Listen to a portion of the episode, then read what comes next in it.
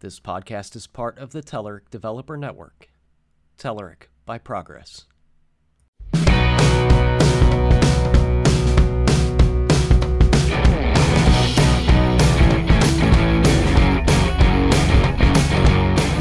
Hello and welcome to Eat Sleep Code, the official Telerik podcast. I'm your host, Ed Charbonneau, and with me is my co-host, Brian Rinaldi. How's it going, Brian? Great. How you doing, Ed? Good. Uh, we are back for another Telerik Developer Digest show. Uh, we took a little bit of a break. I don't know how many people noticed any lapse in shows, but uh, I had a little little issue back at the office where um, we had no air conditioning. So I was in a room with a window air conditioner, which wouldn't have made for a great recording situation. No, that wouldn't.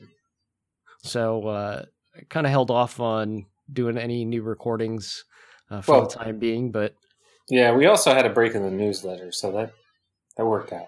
had a little break in the newsletter. We've been really busy uh, here at the office doing all kinds of uh, work on conferences and travel. And I've been traveling, and you've been working on uh, the Native Native Script Script. Dev Days. Yep. So uh, Native Script Dev Days is coming up real fast. Um, we talked Yep. about it on the show before a little bit, but uh, how's how's the uh, the organization going for that? Um, well, it's basically less than a week away, and everything's looking good. I mean, we've got a lot of little things to work out, but you know, that's having done events before. That's not. That's kind of normal. There's lots of little logistical stuff in the last week or so. Um, but everything looks good. It should be a good show, and I'm looking forward to it. Lots of good speakers lined up. Oh yeah, great speakers. It's gonna be it's gonna be excellent. So Uh, in, you know, if you're in and around the Boston area, still time to to sign up and, and go. So don't miss out. I've been, I've been on the road. I was at uh, Music City Code in Nashville, Tennessee. Uh, great conference out there. Then I visited some meetup groups. Uh, one of them in Atlanta, Georgia. Lots of nice folks down there as well. And uh, then flew out to Omaha, Nebraska for a big uh, developer conference there. So been on the road. Uh, did a, a podcast or two while I was on the road. So we'll we'll ship some of those in the next coming weeks as well. So let's get to the items at hand. We got uh, some really good articles that came through the newsletter uh, this week. Um, let's see, I've, we've got about. I had to pare the list down. We had so many good ones. I had to select just enough to uh, fill a show. Yeah, that's what happens when you take a week done- off. Yeah, we probably could have done like two hours worth. So um, we've got let's see, uh, about about eight articles here that that I wanted to talk about, and uh, we'll start off with um, using chatbots to improve user engagement. Um, this is an article that came out of Progress Labs, and uh, Progress Labs is something new that the company is is started. It's like kind of like our R and D Yeah, so uh, we've got you know guys looking at you know new technologies and where those technologies are headed, and we've uh, we've seen some good articles coming out of the Progress Labs. yeah. Uh, they just they just started writing. Um, we kind of this this two part series kind of launches that whole thing. I mean, there was an article explaining what Progress Labs is about, um, but you know, this is kind of them launching into some of the content. So they're doing things like chatbots and VR and all kinds of like cutting edge stuff. Yeah, I'm excited to see what comes out of uh, their blog and uh, or their articles that they're blogging about. Um, and we post on TDN because uh, there's some really cool tech in there, stuff that I've been interested in and not had enough time, uh, spare time to put my own hands on. Uh, and this one was, this article in particular was really cool because uh, he was talking about how to use bots and um, the way it's written, I, I could see this type of technique working in, uh, you know, the corporate enterprise Mm-hmm. uh, because he he talked about having a warehouse bot, and uh, we're not talking about like a physical like bot that runs around and like stocks shelves or something, but like a, a chat bot type of a thing. Right. Um, and this would be really really helpful for you know high tech industry, uh, manufacturing stuff like that. Yeah, I thought it was interesting because they they do specifically have a a business uh, perspective on these technologies. So so often, you know, especially like even even myself when I write about these kinds of things, it's like, oh well, you know, I'm going to do some kind of cool little bot that does something interesting for me, um, and I'm not necessarily looking at it from like how would I legitimately put this to a business use, right? Um, and that's what they do. So they have the first part kind of covers the use case, and then the second part actually gets into some examples um, using the Microsoft uh, bot framework. So showing how you can actually build some of this stuff with that. Yeah, I used to work in uh, the manufacturing sector uh, as a software developer, so I could definitely see a lot of places where something like this would be handy where you have a bot in a you know that's tied to your ERP system and you either make sales or you have product going to the floor and this thing is alerting you when stock levels are low or uh, maybe you're, you know something that you have on the shelf is about to expire and you need to reorder. I mean, there's a, a million different uses for something like this in uh, in those type of industries. So it's a it's a really great read. Yeah, definitely. I highly recommend it. So the next next thing up, we're gonna kind of segue f- into Microsoft land. Uh, we talked about Microsoft bots. Uh, now we're going to talk about engineering the future of .NET. So this is an article by uh, Sam Basu, um, and Sam had an interesting style of writing this article. He he decided to do a mock Q and A with the .NET engineering team at Microsoft. Yeah, yeah. Uh, you know, but he does he does end up. It is it's clear it is his perspective, but he's kind of like if he were answering on behalf of Microsoft, takes that perspective, you know, that kind of point of view. Yeah, at the end of the day, I mean, the people that he's he's uh, pretending to engage with these are very very busy people. It'd be extremely difficult to like get them all in a room uh, and actually do something like this. But what's cool about it is it kind of left the door open for some of those folks to come in and chime in the uh, chat section of the yep. article.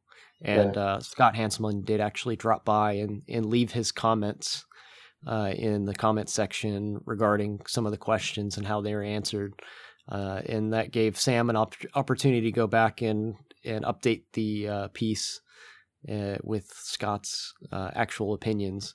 So uh, I thought that was really cool.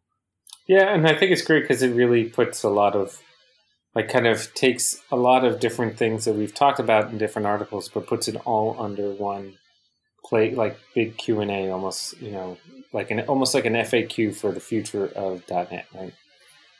Yeah. So if you're uh, trying to keep up with this information or maybe you've been trying not to keep up with, hmm. with all of the changes that have been going on in uh, .NET Land, um, and maybe you just want like a one place catch all, you know, area to go back and and kind of revisit what all's happened over the last, uh, I guess, about a year year and a half.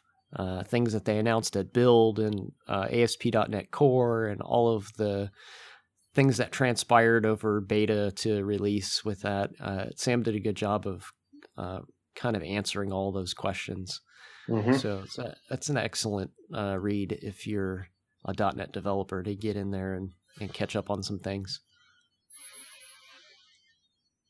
So uh, next we we have an article from uh, Nick Soper uh, from Scott Scott Logic, and on their blog they posted uh, hosting .NET Core on Linux with Docker, a noob's guide. And uh, this this is a good article because people have been talking about using ASP.NET Core um, and deploying to Linux and deploying to Mac, uh, and you know being able to run everywhere. Uh, but this this guy actually wrote about the process of making it happen. So, you know, it's fun to talk about, you know, the what ifs, but uh, he actually puts it through the paces and makes it happen. Yeah, and it's it's a pretty detailed walkthrough. So if you wanted to replicate it, you pretty much lists out everything you need to do that yourself. And actually, in, on, on a side note, I will highly recommend this blog. Um, I don't even know exactly what Scott Logic does as a company, but they have they have a lot of really great posts, and they're all like very very technical and well written. So um, it's one of my one of the ones that I, I kind of keep an eye on regularly. Uh, Brian, have you tried Docker yet? I have not. No. I, I, it's one of those things I, I, keep. It's on my like. Okay, I need to check this out because like everybody seems to be, um, you know, talking about it, but I have not. We we do have um, something similar to this, and you know, using .NET with Docker, uh, an article in the works for TDN. It should be cool as well. Yeah, I haven't had any experience with Docker either firsthand. I kind of get the gist of it and what it's supposed to do, uh, which I guess makes me an expert, right? yeah. You, well, you could write an article on it then. Yeah. Uh, but I, I, was reading through um, Nick's article here, and uh, it looks like there there's quite a bit of work to get that Docker container created and and ready to run an application. Oh yeah. Uh, so I mean it it looks pretty involved. So it's something that um, that looks yeah, like this... it's it's worth learning to know what's going on under the the covers of that and how to set one up. Um, I guess this kind of dives more into DevOps land than I'm used to, uh, but it still looked really really interesting. Yeah, and uh, you know, and to be fair, I don't even know enough about about Docker and .NET Core to, to know whether this is just the typical Docker type setup, or if this is just because .NET Core on Linux, on you know, using Docker is a specifically complex thing to do. Um, but it is a long article, and there are a lot of steps. Yeah, there's uh, another article that I looked up as I was reading um, Nick's article, uh, and I found in a piece by one of our um, developer advocates over in India. His name's Lohith, and he wrote about using uh, ASP.NET Core uh, on Modulus, which Modulus is uh, able to use Docker containers as well. And what I noticed about the two articles is when he was using Modulus versus trying to spin up his own Docker container, uh, it was a much simpler process. Mm-hmm. So I'm I'm going to link that article in the show notes for this podcast. So if people want to do that same comparison and, and check out how those two things work, um, it, it, might be interesting to them as well. I thought it was kind of eye opening. Like you know, Modulus has abstracted like all of this command line mm-hmm. interface stuff that you normally need to run to get your your Docker uh, instance up and running and uh, Lohith was able to do with like a couple clicks on a Modulus uh, UI on the web and get it hosted and running and install everything in hmm. a much simpler fashion. At least it looked that way to me. So uh, it's uh, it's worth checking both of those out. Cool. Um, we're going to round out uh, the ASP.NET stuff with an article that I wrote uh, called "Staying Sharp with Razor Tag Helpers." So, Razor Tag Helpers is a new feature to ASP.NET uh, Core, and this kind of supplements the uh, Razor uh, HTML helpers. So in ASP.NET Core, or sorry, ASP.NET MVC, you would have these uh, Razor helpers that would be like at HTML, and then some kind of uh, HTML you'd like to generate, whether it's a label, a form, something. You'd have this um, this kind of syntax that you'd have to write to get the uh, the simplified uh, syntax anyway to to output some big chunk of HTML. And uh, these were pretty handy. Um, they're really useful. They they cut down development time uh, on bigger things like uh, pretty much what Telerik products are, like grids and graphs and charts and all those things. Mm. Uh, so Razor Tag Helpers is a new way of doing this, and they're written essentially like HTML. So you're not flipping like mindset from this uh, server side at HTML syntax into and back and forth between that and HTML. It actually comes out like HTML um, in the editor. So you can just open up an A tag for an anchor, and then you can just start decorating it with these uh, server side pieces of rendering that that need to come uh, and be part of the the resulting HTML. So you can say uh, open an anchor tag, ASP dash label uh, or ASP uh, ASP dash controller, and then it'll it'll be smart enough to use IntelliSense to find out that oh you're trying to use some backend uh, language here, and it will give you IntelliSense for C sharp, and then it will also transition into uh, like HTML IntelliSense when you're you're not in that mode and it's very consistent. It's uh, a lot easier to see than it is to try to explain on the radio, right. so to speak. Um, so, and I know you mentioned in the article, just for people listening, what's the, what is the key benefit of this approach as opposed to just kind of writing it out? And... Uh, so that was a great question, Brian. So the original uh, Razor syntax doesn't lead you to a very easy way to write uh, parent controls or container controls. So something that has nested elements within it uh, get to be really hokey when you start writing out this at HTML uh, type of syntax. Now with tag helpers, since they're just like HTML, they're attribute and uh, tag based uh, syntax. Uh, when you're trying to embed controls within an, each other. It's you know just basically like HTML. You open and close braces, and then uh, you can nest things down inside of it. So you can have you know a form control with multiple controls inside of it, and those controls can have uh, content of their own, and uh, you don't have this uh, mental block where you're trying to escape in and out of uh, C sharp and HTML. Uh, mm.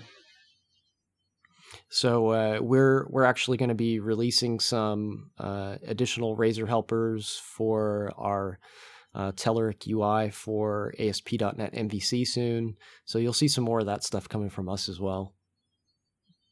That sounds awesome.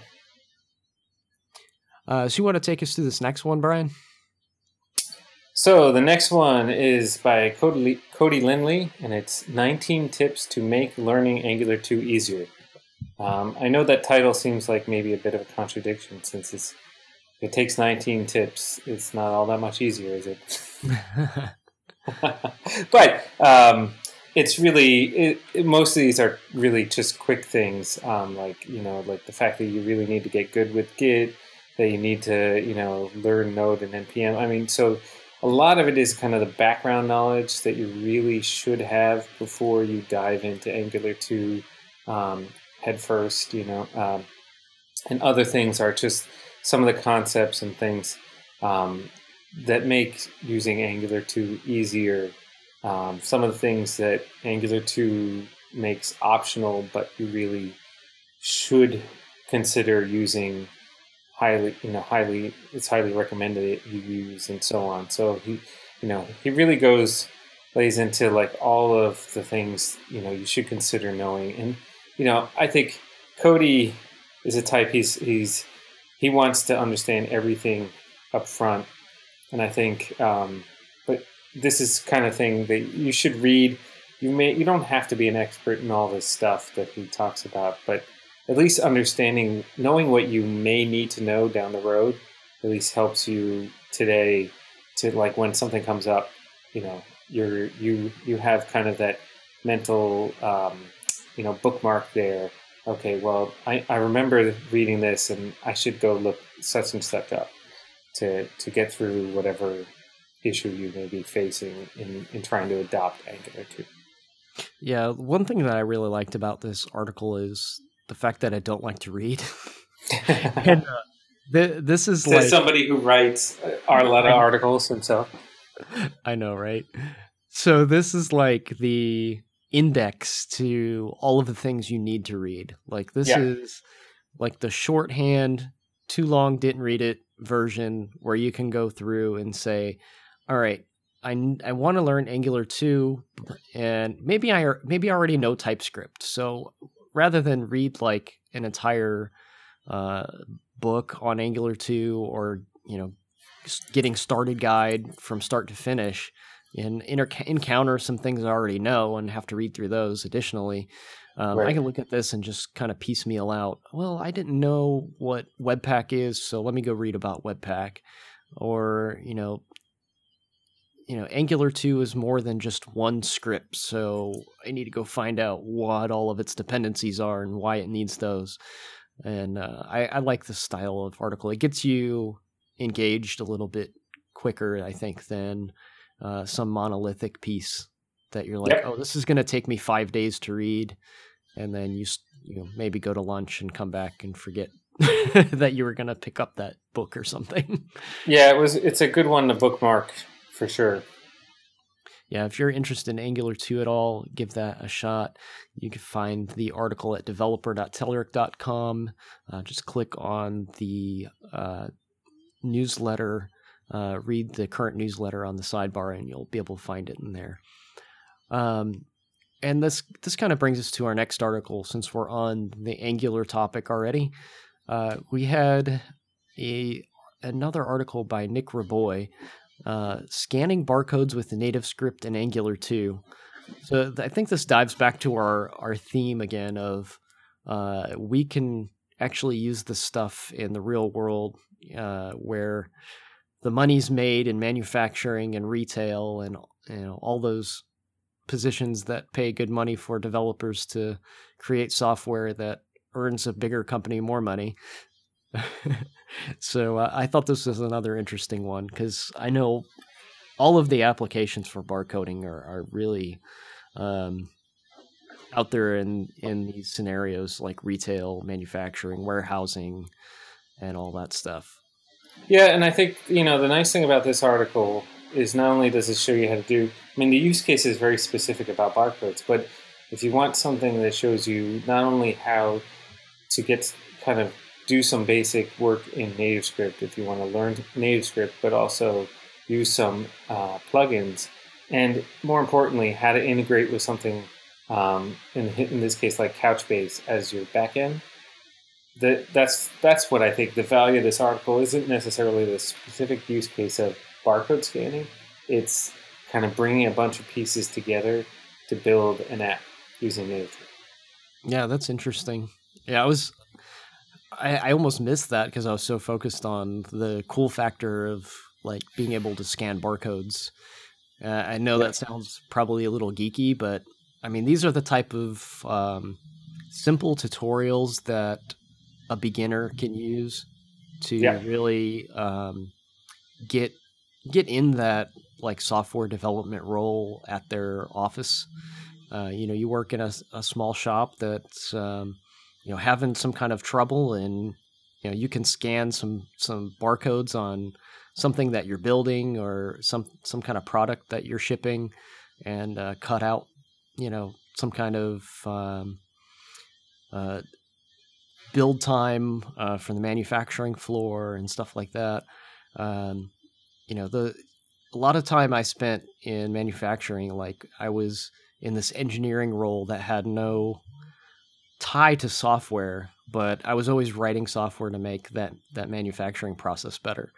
So I was I was kind of um, you know remembering those days where I was just like tinkering with this side project, and it's like, oh, this is going to save the company tens of thousands of dollars just hmm. by you know just by putting this simple app together um, there's still those big wins out there, and uh, this is something I think people could latch onto and use for that. For sure, absolutely. So, um, sticking with the whole Angular two and NativeScript, our our uh, next post is is basically is another one of our Slack chats where we get a lot of people, um, and it gives us the opportunity to get a lot of different perspectives. In this case, it's it's TJ VanToll, who's on, our colleague on the team, as well as a number of, of NativeScript experts talking about whether you should use Angular 2 in your NativeScript app. And yes. um, yeah, it, it's it's kind of interesting because there's a lot of back and forth about it. Um, I think that you know if I were to give you the consensus, seems to be yes, you probably should. Um, but but there's there's a lot of caveats to that and a lot of details that they discuss. Yeah, there there's a lot of decisions that you need to walk through uh, to justify bringing in uh, something that you know a dependency like Angular 2 on a project, whether it's native script or whether it's uh, web. Um, so there there's a lot of good back and forth in the article or the Slack chat rather that I think uh, we can't justify talking about each and every one of those you know bits yeah. here on the podcast so it's best if you go uh, to developer.telerik.com uh, and check out that uh, piece if you're really interested in learning why or why not to uh, use angular 2 uh, in, yeah. in NativeScript and, and you could probably apply some of the same logic to the web as well Absolutely, and that that's one of the things they touch upon. I mean, in fact, that's kind of one of the key points is if you're going to do Angular 2 and if you have any interest in trying to share code across your native app and your web app, then you have to you have to go the Angular route. Otherwise, it gets much more difficult to do. Right? Yeah. So so if you're already kind of heading that Angular route, there's no reason not to if you're not, then it's it's just the tricky part is the learning curve of not only trying to learn NativeScript and Angular and perhaps TypeScript, you know, adds a lot of barriers to getting started that you maybe can just jump straight through and try writing a native script app in plain JavaScript without some of those in, in you know blocking your way up front. Absolutely, I think that was a really good summary, Brian. Oh, thanks. I think you nailed it there. uh, so last up, we have um, interesting read. Uh, this, you know, well, I guess we'll weigh in with our opinions on this one in a second. It's three new programming languages and what their creators say. So this is a is a piece by InfoWorld, uh, yep. written by Paul Krill. Um, so I was kind of saying it was interesting at the beginning because it's like, um, do do we really need more programming languages? I'm sure that's been said a million times. Yeah, and you know, and obviously each each of the creators has their reasons for, you know, justifying why they created this um, particular language. You know, because because uh, you know we wanted this particular type of solution based on this other language, and so you know things like I to me, you know, and it, it depends on the, the developer, right? Like a lot of these things feel small, you know, like like I don't know that they're they justify learning a whole new language. At the same time, you know, I don't have any problem with people creating these things. I think that's part of how, you know, if they're driven to do that, it's part of how we get to wherever we're going. Um, you know, I, I don't anticipate that most of them are going to have widespread adoption, but I don't think that they do any real harm um, by having so many of these out there. Yeah, I think I agree with the point that they're they're not doing any harm by creating these new languages. In fact, I would say that they're probably doing a lot of good by uh, even if the language doesn't get picked up and go mainstream, there's experimentation being done at you know these micro levels where a larger uh, language like Python, uh, which is what one of these is based on, um, yeah. can't like implement you know sweeping changes. You're going to break a bunch of stuff, but this little you know um, new upstart language can try new things out, and it may or may not you know live and or it may die off, but some of the ideas may actually make their way into other languages. Absolutely. Become an important part. So it's a good prototyping ground for new ideas.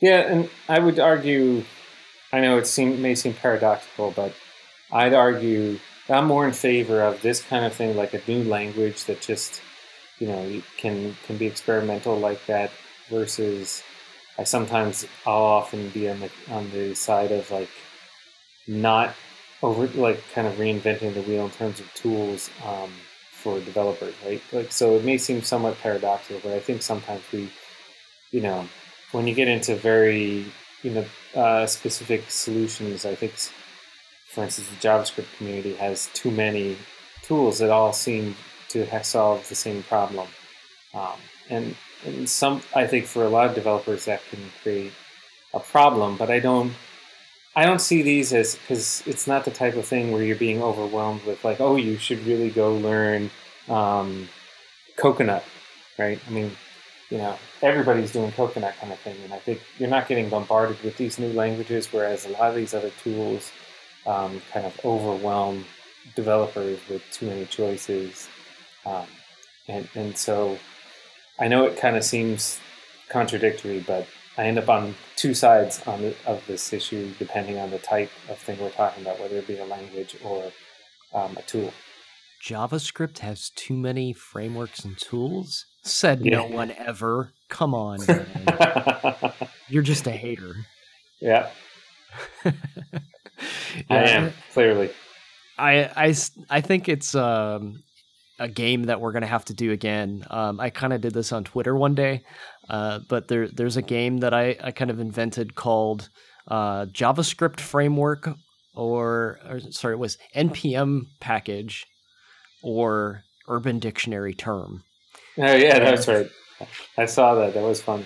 We need to do that in a in a bigger way somehow. Like maybe this needs to be like a conference like session or something where or, or like yeah, know, like a contest prizes or something like that. Maybe that's the um like the ending ceremony like this is how you win some prizes type of thing. But uh the gist of it is uh go to npm randomly pick like a, a half dozen or two dozen um, npm package names and put those in like a spreadsheet or database of some kind. And then you pick a couple urban dictionary terms be careful. Be very careful when you do this. And then uh, kind of take a sample of three npm packages and mix in one urban dictionary term and see how many people can guess which are which. Yep, I think I think I saw some of the ones you posted.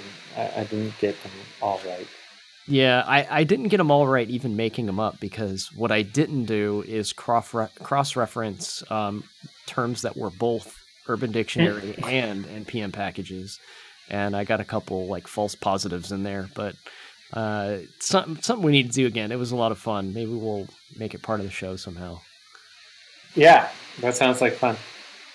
All right, Brian, I'm going to wrap it up, man. Uh, I appreciate your help. I know time for both of us lately has been extremely valuable.